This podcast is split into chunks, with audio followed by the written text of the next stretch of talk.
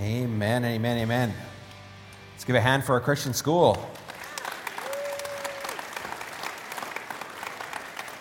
We just had that, that ride installed in case you, at the new Christian school, you can, no, that's from West Edmonton Mall, just kidding. Shameless plug for West Edmonton Mall there. Uh, we've been, uh, we're a little bit hot on the microphone. We have to take that down just a wee bit. Um, we've been on our new series called The Cross Shaped Life, and Pastor Maddie last week just preached a great message. I was able to go online and listen to that. It was excellent, calling us to understand that uh, we're all called to live a cross shaped life. And what does that really mean? You know, Jesus invited us in uh, Luke 9. He says, Whoever wants to be my disciple must deny themselves and take up their cross daily and follow me. So I started thinking about that. Like, really, what does it mean that we are to have a cross shaped life? And uh, doesn't it make sense that if Jesus invites us to follow him, that he would actually first set the standard as to what a cross shaped life would look like? Amen?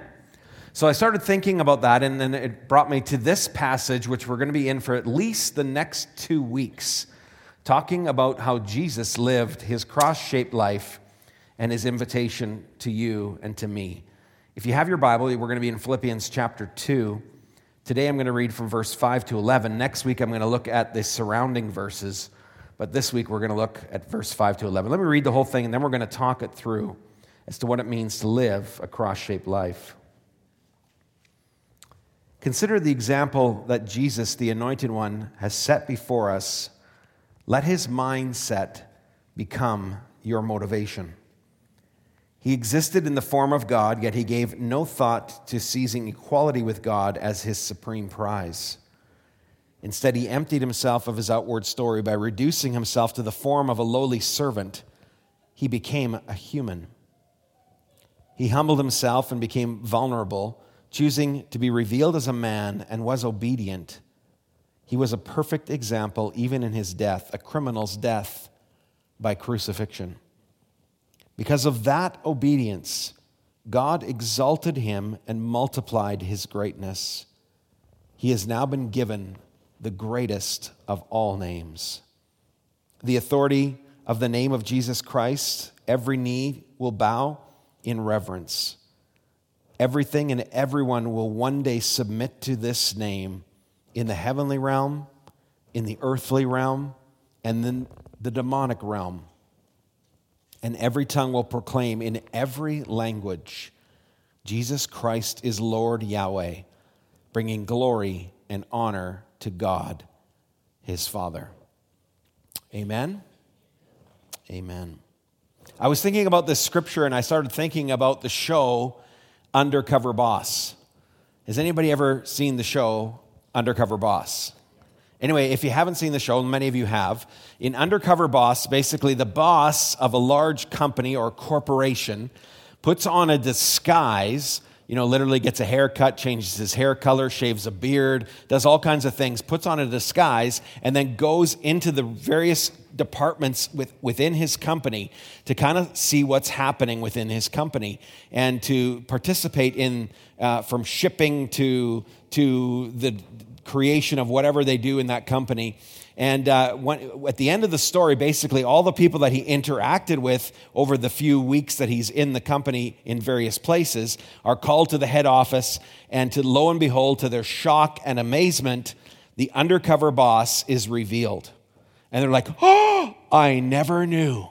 I just thought you were this useless guy they hired to work in the shipping department, but now I see that you were really the undercover boss revealed.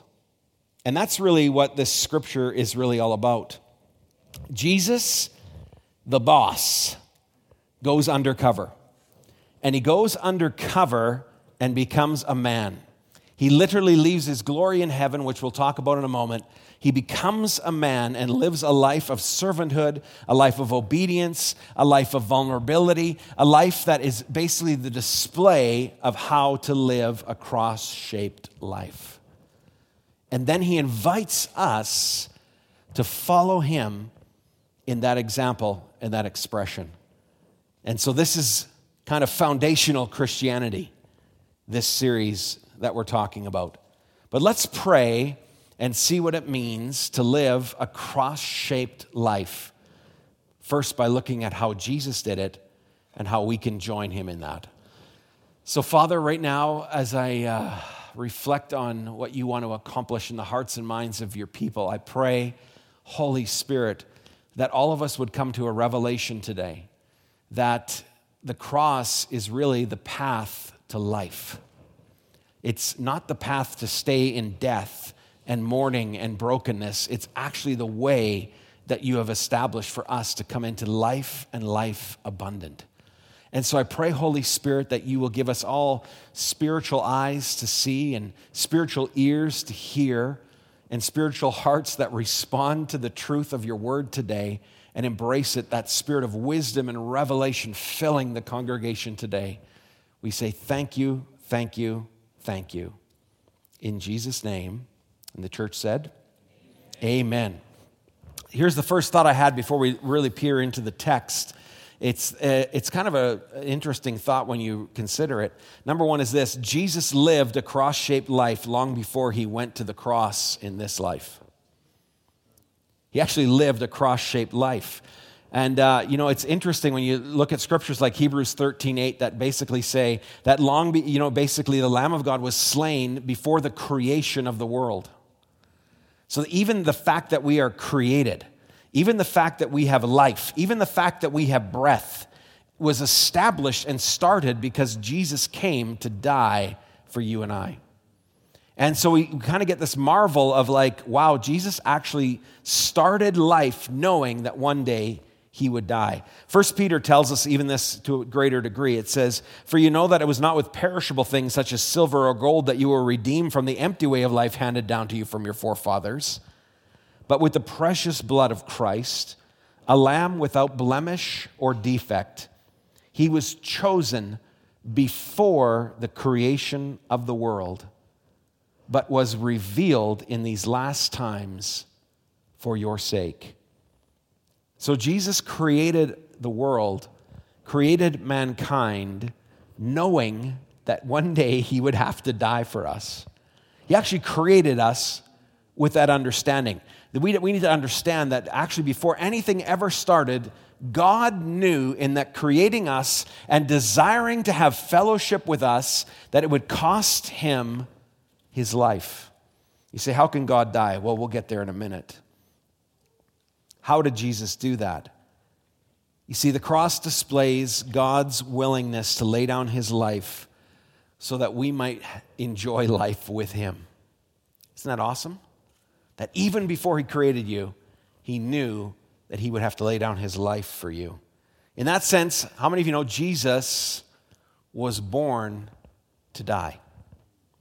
He was born to die.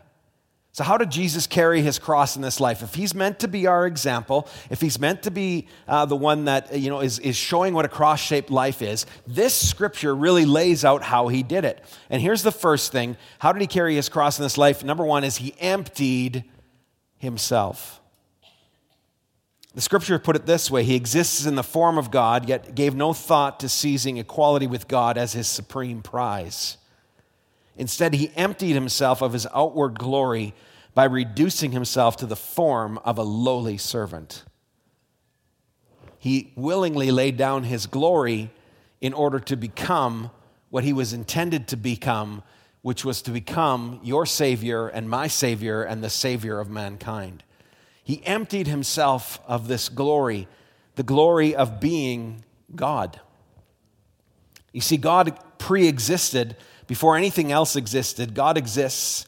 He's always has been, He always will be, and He always was and uh, he existed in the, in, in the mind of God. And we know this the Father, the Son, and the Holy Spirit, the Trinitarian nature of God, so united in purpose, so united in love, so united in, in power and grace and mercy, so united that they actually are one God. They came and they said, You know what we're going to do? We're going to open up life for humanity to actually live in life, in community, in communion with you and I the three of us are going to actually open up life into this world to mankind. And so, this is who Jesus is. So, in order to do that, they come up with this plan where he leaves his glory behind, leaves his God identity and all those things that that represents, and becomes a human being. And I, I, just want you to understand if this is the first step for him in carrying the cross, what does that mean? What did Jesus empty himself of?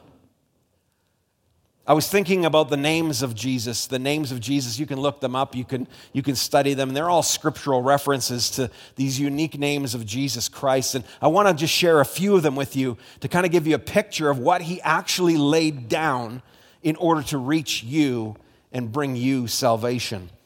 The Bible calls him the Almighty One who was and who is and who is to come, the Almighty One, Revelation 1:8. He is the Alpha and the Omega, Revelation 1:18. He is the first and the last, the beginning and the end, the A to Z and everything in between. He is the authority of heaven, it says in Matthew 28:18.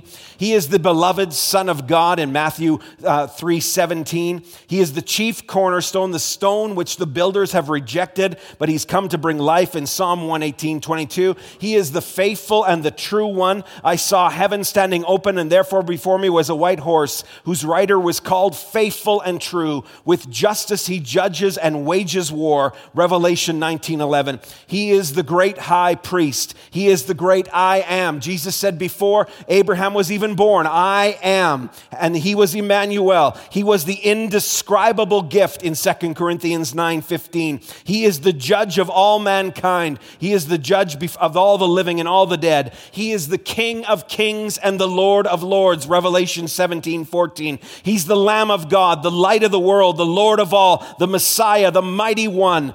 Hallelujah. This is what he laid down. He is our hope. He is our peace. He is our prophet. He's our redeemer. He's our rock. And I love this scriptural reference of what he laid down. He is the supreme creator of all. Listen to what it says in Colossians 1:16. By him all things were created, both in the heavens and on the earth, visible and invisible, whether thrones or dominions or rulers or authorities, all things have been created through him and for him. He is before all things, and in him all things hold together. This is what he laid down. This is what he emptied himself of. Why? You see, the angels of God, I, I can imagine. I can't actually imagine, but I, in my limited imagination, can you imagine the angels of God going, What is God doing? When they see him born as a baby in a manger, helplessly leaving behind his glory in order to become a human being. Why would he empty himself? For what? The scripture goes on and tells us what he did in his cross shaped life. He came as a servant. It says instead he emptied himself of his outward glory by reducing himself to the form of a lowly servant. That word can be either translated as servant or it can be translated as slave. It doesn't matter either way. Think of how secure, listen to me, church, how secure Jesus was in his identity in order to do what he did. I mean, I love the scripture, and, Pastor Maddie referenced it last week, but I want to read it to you. It's in John 13. It says, Jesus knew that the Father had put all things under his power and he had come from God and was returning to God. So he got up from the meal, took off his outer clothing, and wrapped a towel around his waist. After that, he poured water into a basin and began to wash his disciples' feet, drying them with the towel that was wrapped around him. Why do I love that scripture? That scripture is one of the greatest scriptures that shares the identity of Jesus Christ.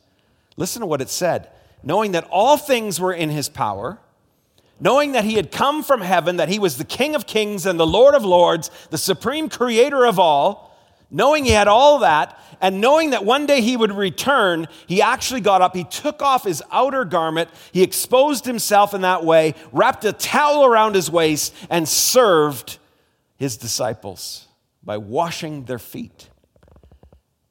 The humility of God is astounding. I want you to understand something. when Jesus became a man, he never, he never lost his divinity. He just chose not to access or use that divinity for the rest of his time on earth. It was always present. So when we see Jesus coming as a servant, I want you to understand that it actually reflects the character of God. This is God. God saying to all of us who are so wrapped up in our identities, so wrapped up in our securities, He's saying, I have laid, I have everything. I am the supreme creator of all. But I've come amongst you as one who serves. I will wash your feet, the dirt and the muck and the stuff that is on your feet. I will expose myself, make myself vulnerable to you, and I will serve you. What an example we see in Jesus. You see this idea of the, of the servanthood of God, you guys, this idea of the suffering servant coming to humanity. Do you understand that the, in the early days that the, the Jewish people never got this part of God's nature? They saw him as the king supreme, the king of kings, and the lord of lords, but they never understood that he came as the suffering servant. And so when Jesus came, they didn't see him, they couldn't understand him. They, they, they lost sight of that. And yet, throughout the scriptures, this promise of God coming as a servant is all throughout the Old Testament. Even Isaiah 42 says, Here's my servant, whom I uphold, my chosen one, in whom I delight. Jesus Christ himself said, For even the Son of Man did not come to be served, but to serve and to give his life as a ransom for many. He emptied himself of his divine position and identity in order to display the identity of servanthood to us in his cross shaped life. What else happened? Well, the scripture said he humbled himself. Listen to this. He humbled himself and became vulnerable. We've already talked about that, choosing to be revealed as a man, and, and he was obedient. He was a perfect example, even in his death, a criminal's death by crucifixion. The word humble literally means submissive. And the word submissive is just an easy word that means Jesus came to support the mission. That's what submission is. It means to come underneath and lift up and support a mission. Amen? And so Jesus is supporting a mission, a mission that God sent him on. And here's the first part of that. According to that verse we just read, he became a man. He became a man. In order to rescue men, he had to become a man. And so Bill Bright shares this story, and you've probably heard this story many times, but uh, the story is of a Hindu man who was very devout in his, his, his sect of Hinduism, and they had a deep reverence for all of life. So they wouldn't smash a bug, they wouldn't step on a cockroach, they wouldn't swat a mosquito, because it could be a past relative being reincarnated. So they had this deep reverence for life. He came to America, this Hindu man, and he heard about the claims of Jesus Christ and was confronted with them. And one thing he couldn't comprehend is how the Creator Supreme, God in their, in their religion who had evolved to this point of godhood, why he would possibly become a man. He couldn't comprehend how he would do that. So uh, one day he was walking in a field and he noticed a large ant hill and in seeing that large ant hill, he started, started looking at the ants and marveled at the ants and their organization and all the things that they were doing, all these wonderful things that they were about. And then all of a sudden he heard a noise and he was startled by it. He turned around and he saw a tractor in the distance that was starting up and plowing the field. And so he realized quickly that this ant hill was right in the path of the tractor and he was saying, Oh my goodness, what can I do? All these ants are going to be killed. Their home is going to be destroyed. I, have to do something. And so he thought, You know, I can't write on the dirt. If I write on the dirt, they're not going to fully understand it. They can't understand writing. And then if I shout at them, they're not going to get that either. They can't hear. So then he has this epiphany, this thought if I could only become an ant, I could go down and warn them to move. And in that instant, he realized why God had to become a man. And he came to faith. Wow, that God would become a man in order that I might hear him and hear the warning that he would lead me into. He becomes a man. And then it goes on and says in the text, how else did he become humbled? He became humbled and he became vulnerable. You know, vulnerable has both a negative and a positive connotation, doesn't it? Vulnerable eh, negatively means capable of being physically harmed or even attacked. You don't want to be vulnerable in that sense. You don't want to get harmed. You don't want to get attacked. But positively, to be vulnerable means to put yourself out there, to be open to possibilities and opportunities. Well, Jesus came and lived a vulnerable life as a man.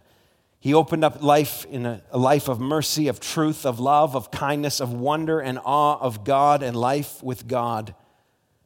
You see, I think Jesus was the most human human who ever lived.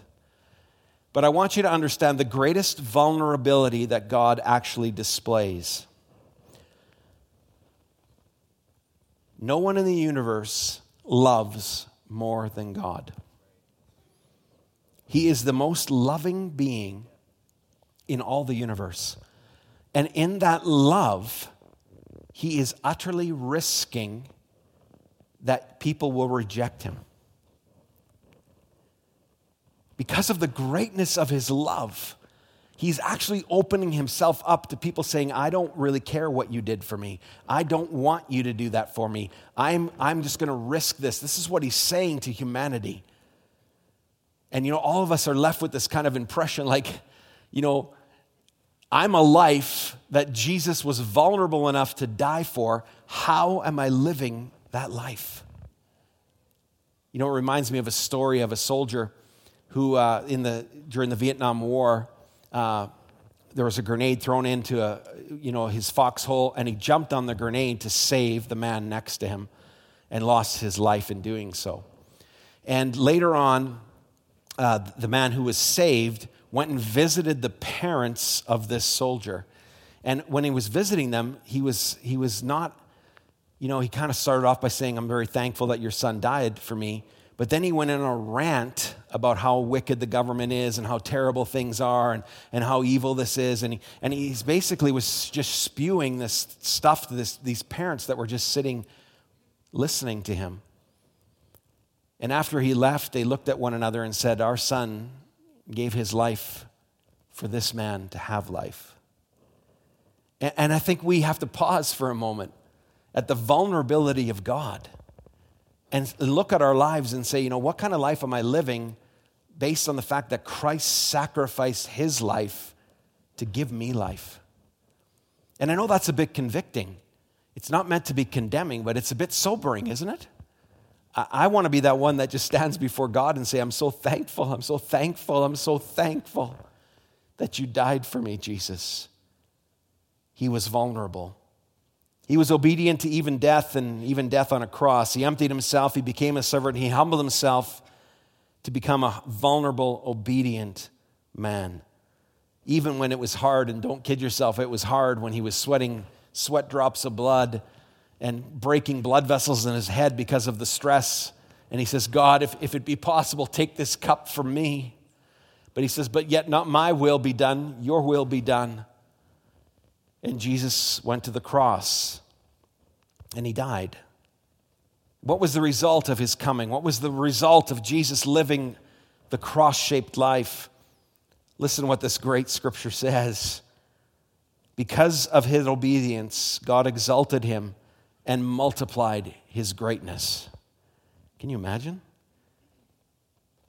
He has now been given the greatest of all names. The authority of the name of Jesus causes every knee to bow in reverence. Everything and everyone will one day submit to his name in the heavenly realm, in the earthly realm, and in the demonic realm. And every tongue will proclaim in every language Jesus Christ is Lord Yahweh, bringing glory and honor to God his Father. Hallelujah. What's Christ's status after living the cross shaped life? God exalts him, God lifts him up. God says, Because you came, because you died to self, because you were obedient, I will not forget it, yet I will celebrate it both now and in eternity. For eternity, you shall have a name that is above all names. And at that name, Every knee will bow and every tongue will confess, and every human being, every de- demon, every person who's ever lived, every person who's ever breathed, every creature shall exalt Jesus Christ as the King of kings and the Lord of lords. Every tongue confess Jesus is coming. He came first as the undercover boss.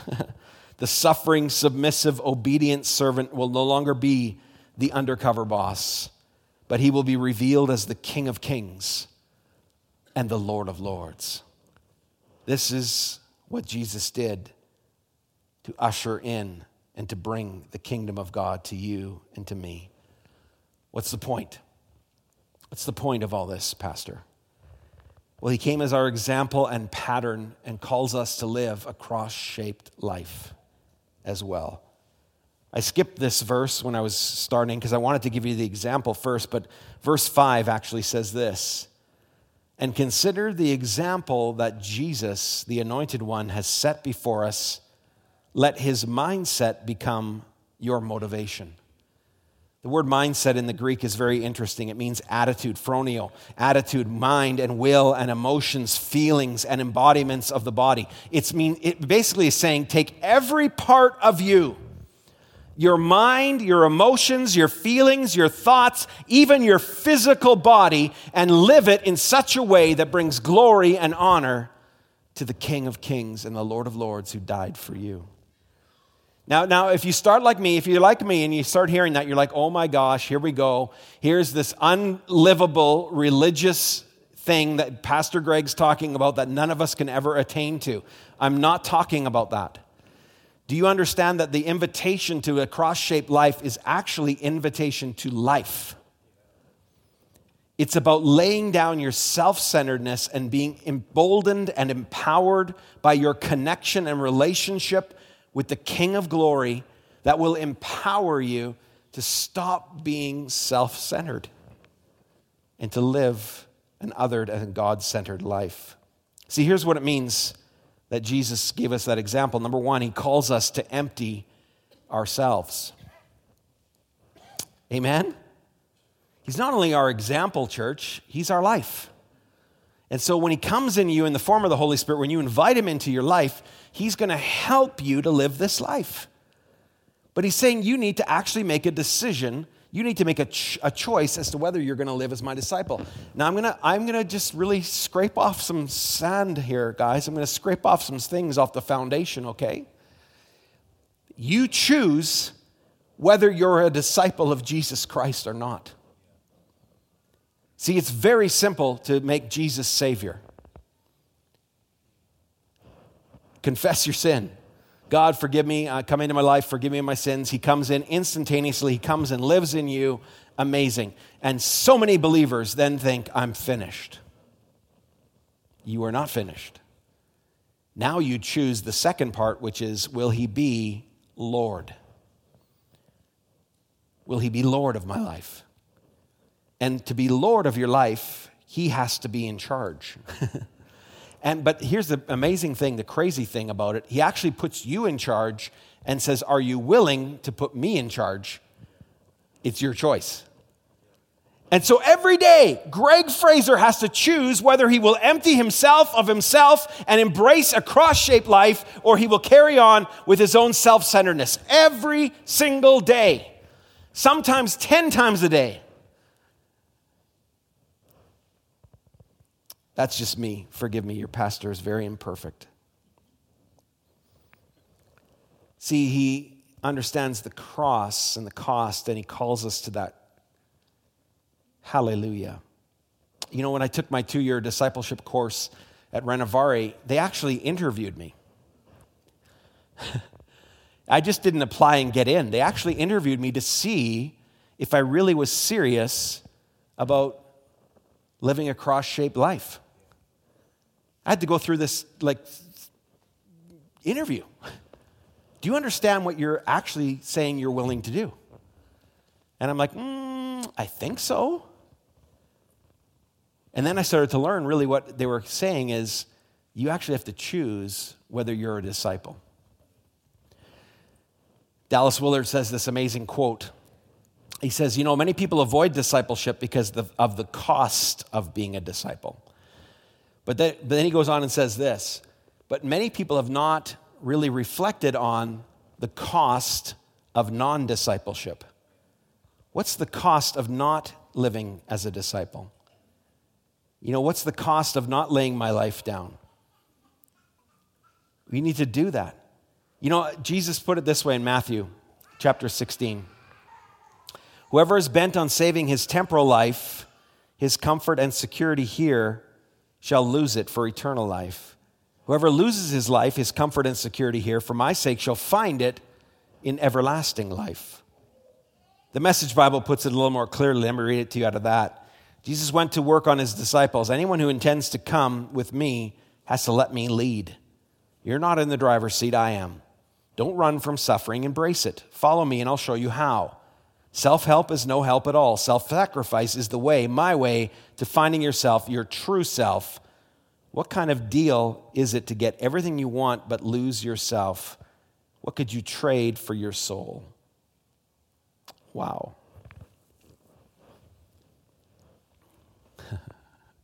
the cost of non discipleship. What's the price? The cost of peace, the cost of purpose, the cost of life and life abundant in this life and for eternity. Now, here's the thing. Can I give you a little bit of hope right now? Um, if this bothers you, good. It's a good sign. If you're going, oh my God, what am I doing? Oh, I don't even, am I even saved? I don't know. You're saved. If this bothers you, good. If you're sitting there going, when's this guy going to be finished? This is stupid. I don't want to hear anymore. That's a fearful and terrible place to be right now. Don't live there. Here's a little quote for you Jesus was born to die, but we are born again to die to self in order that his life might be expressed through us. That's the cross shaped life. And then he calls us not only to empty ourselves, and by the way, church, listen to me. We live in a world, and I'm going to talk about this a little bit more next week. We live in a world that is so uh, centered on its identity. And we think, you know, the identity crisis in our world today is not a gender issue, by the way. There's an identity crisis that goes far beyond gender because so many of us want to hang on to our identity my identity as a businessman, my identity as a fill in the blank. Fill it in. Jesus is actually saying there's only one identity that matters, and this, if you want to live the life with me, you got to live that identity, and that identity is you are a child of God. Every other identity dies. Every other identity is laid down. That's what he's saying. So he calls us then to live as servants, church. Servanthood is the master's master principle in every area of your life homework, church, neighborhood, doesn't matter. Whether you're a boss, an employee, a husband or wife, a child or a parent, a millionaire or just making it, live as a servant. This is the cross shaped life. I love this thought. As Christians, you don't exist to model a moral, superior life, you exist to model a life of servanthood. As you follow Christ, your life will become morally superior to those around you. But that's not the evidence. The evidence is servanthood. It's quiet in here. very awkward laugh. He calls us to live humbly, vulnerably, and obediently. Live humbly. You know, living humbly is not thinking less of yourself, but it's thinking about yourself less. That's humility. It actually just means I'm not going to think so much about myself. How many of you are so self centered that you're just consumed with things? You know, like we were talking about today, you know, when we're watching the news, it always drives us to fear. It drives us to fear because we look at ourselves as the solution and we're looking at the world that's going right to hell. The whole world is heading headlong in a disastrous path, and we're all going, oh my God, oh my God, oh my God. And God's like, stop looking at yourself and look to me. But the news is saying, I don't look at your Bible. That's the news you need to be reading. Okay, okay. Live humbly. Live vulnerably. Risk intimacy and authenticity and openness. Now, listen to me. Very, very, very, very, very, very important you hear what I'm about to say. Dying to self doesn't mean trying harder. That's dead religion. It will not work. I always say to our staff, I always say, you know, if you try to crucify yourself, you just end up with a worse form of self with holes in it. It's not good. You can't do it. But you know what living vulnerably means? It actually means that you invite Christ into every room in your life. And you're open and honest about it. God, I actually love Doritos more than you.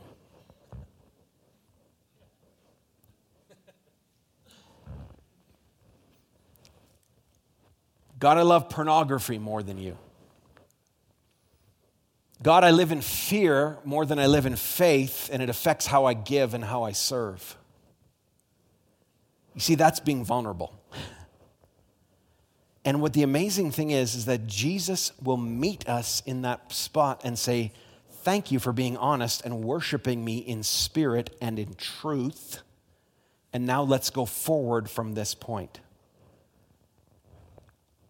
You know, you can be the most wrecked person in life if you will but invite Christ in and then say, let's take the next step together. That's vulnerability. It's not about perfection, church, it's about brokenness. Oh God, thank you that you love me in the midst of my addiction. Thank you that you love me in the midst of my anger. Thank you that you love me in the midst, but I can't stay there because it's killing me. So I bring it to you and I bring it to the cross. And in bringing it to the cross, listen to me, church, on the other side of the cross, there's this beautiful thing.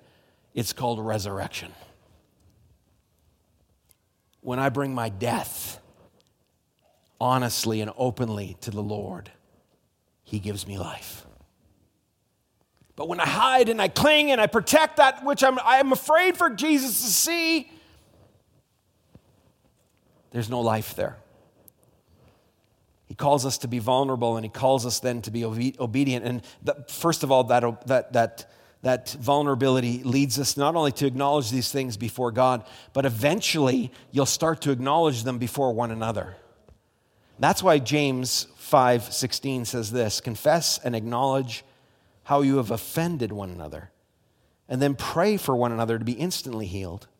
For tremendous power is released through the passionate, heartfelt prayer of a godly believer. Not only am I confessing my sin to God, I begin to come to the point of brokenness and vulnerability where I actually have people in my life, maybe in your care group, maybe a one on one discipleship thing, where you're saying, you know what, man, I'm so stuck in this mindset, I'm so stuck in this trap. I confess this to you so that Christ can heal me. And God says, Amen. I'm going to tell you, church, there's power in living this life. And then he ends it by saying, Live obediently. I want to warn you and I want to tell you and I want to plead with you. Whatever you try and hide and keep will be burned up anyway. You might as well learn to give it up now.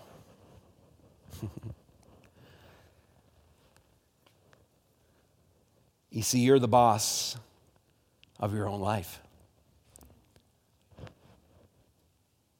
You know, I actually think the song, Jesus Take the Wheel, is wrong. He said, I gave you the wheel. Will you yield it to me? Do you understand? You can't just throw the, your hands off. He actually says, You're in partnership with me, but I'll tell you how to steer. And I'll tell you when to brake.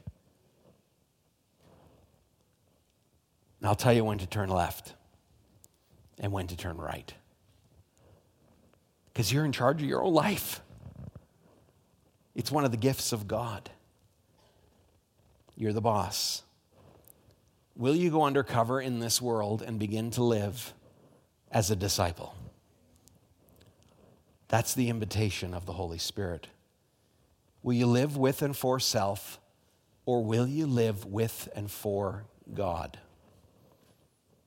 It's your choice. It's your choice. You see, Jesus, the boss, is coming. He's been living undercover, but he's about to be revealed. That's what the book of Revelation is all about, by the way. It's the revelation of the one that we thought was our buddy and our pal and winked at all of our sins. Oh, he's the King of Kings and the Lord of Lords. He was living in me.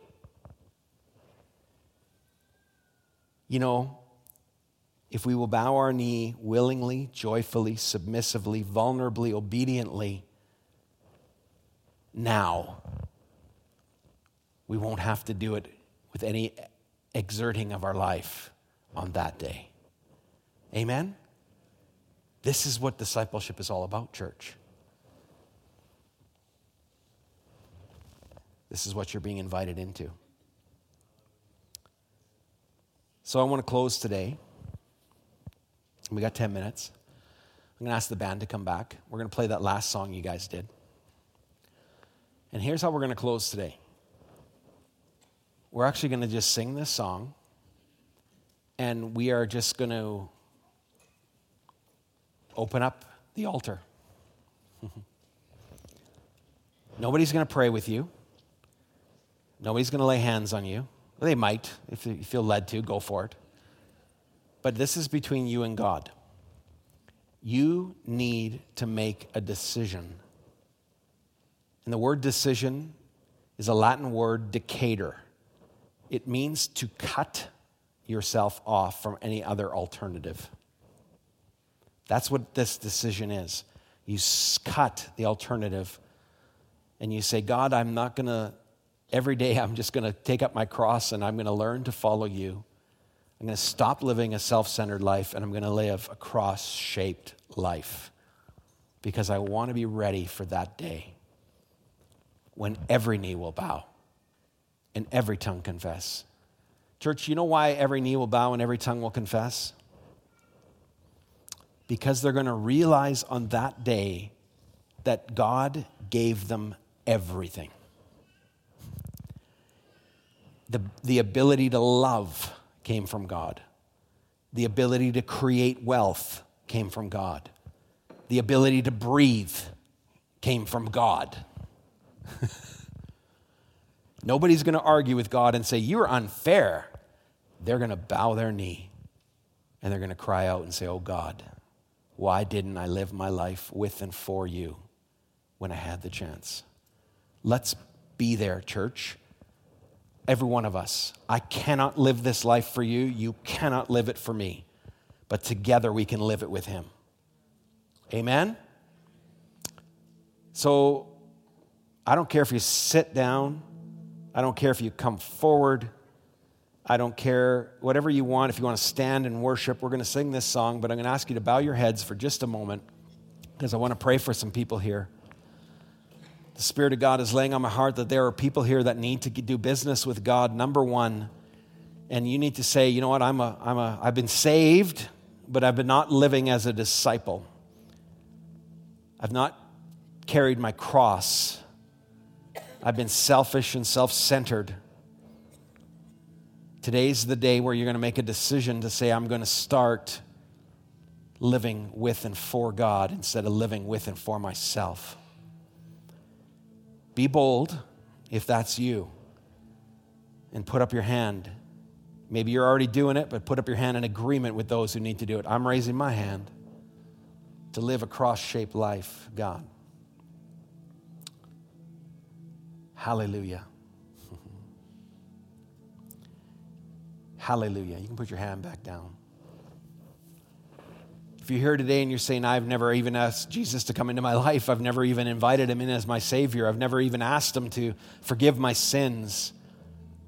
I'm just living my own life, but I'm realizing that life is leading me nowhere, and I'm in pain, and I'm lost, and I'm broken, and I'm hurt, and I need the love of God to come and flood my life. If that is you here today, I need you to raise your hand and acknowledge that before God. It's your act of faith. It's reaching and touching and saying, God, I'm, I give up, I surrender. I give you my life. If that's you, raise your hand. Yes. Are there others? Yes. Thank you, Lord God. Yes. Thank you, Lord God. Thank you. Yes, I see your hands. Thank you. For all of you that raised your hand, or if you've ever raised your hand, you're going to pray this simple prayer with me. Say, Heavenly Father, thank you for sending your son Jesus to die for me. Now help me to live with him and for him. In Jesus' name, amen. Don't you stand? We're going to sing this song. If you want to build an altar, if you want to stay seated, that's fine. If you want to come forward as an act of faith before the Lord, feel free to do that. Let's, let's sing through this song, brother.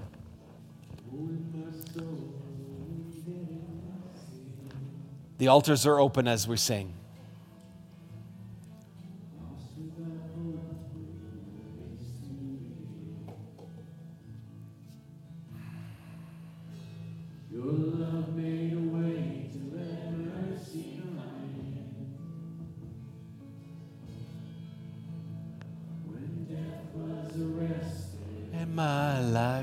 Life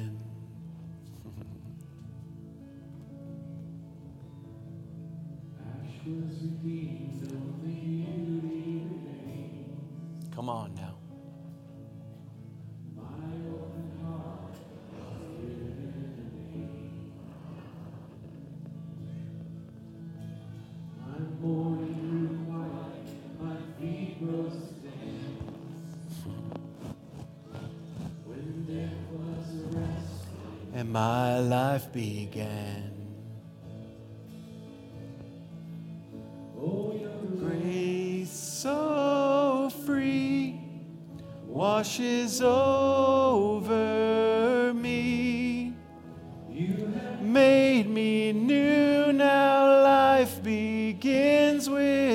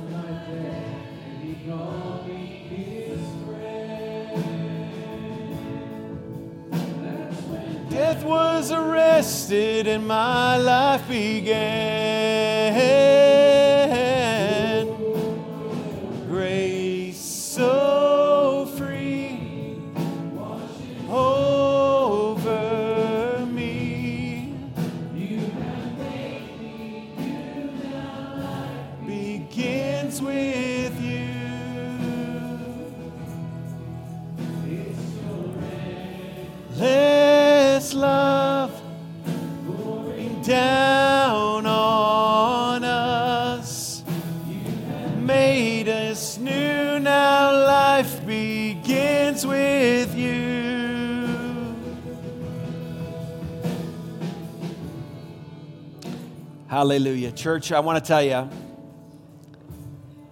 I, I, I couldn't express it enough today. I wish I could have, but I had to do this cleaning off the foundation first. There is life and life abundant on the other side of this. Amen? But it starts with a recognition of the death that's in us. It starts with saying, God, forgive me. God, I want to live for you, but I'm so selfish and so self centered. That's the starting place, church. Amen? And so we willingly say yes to the Lord so that we can come to the other side and find hope, and find peace, and find life. So don't leave here today condemned. Leave here convicted and say, God, partner with me. Help me to live this life. But don't leave here condemned. Amen? Let's sing this song one more time in faith, knowing that God loves you and accepts you right where you're at. Don't try to change it or fix it yourself. Just give it to Him. Amen. Let's sing it one more time in worship to the Lord. Come on.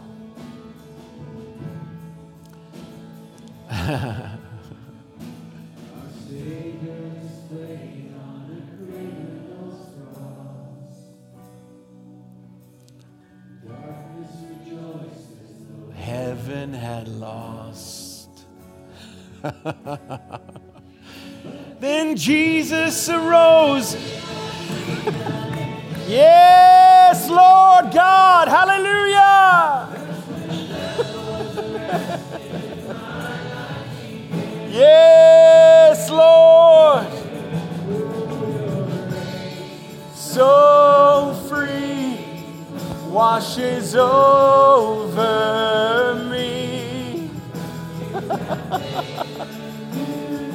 Life begins with you.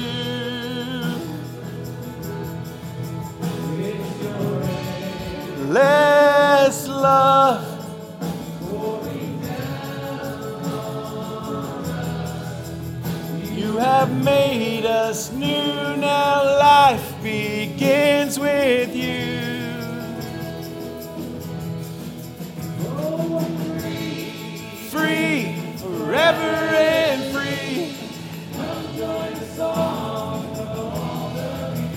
Yeah, we're free, free. And my life began.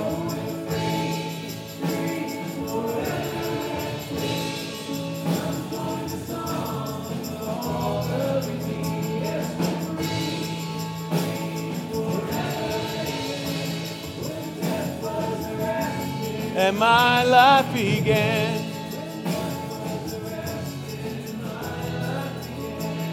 When death was arrested and my life began.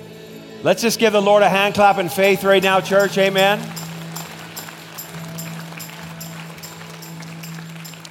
Please come back next week and hear the second part of this message. Let God unfold this truth deeper into your heart and being and your life. Amen. God bless your week, church. If you need prayer, come forward. We would love to pray together with you. If you need healing in your life, come forward. We'd love to anoint you with oil and pray for you. Whatever you need. God bless your week, church. Go in the grace and the peace and the knowledge of God. You can pick up your giving receipts. You can sign up for the Revelation Conference. We actually have books here today for the first, I think, 30 or 20 some people that signed up. Did we bring the books? I think we did. Maybe we didn't. Okay, well, we didn't bring the books, so you can get the book at the office. You can get the book at the church office, and uh, you can do that. God bless you. If you need prayer, come forward. If not, go in the grace and peace of God. Amen and amen.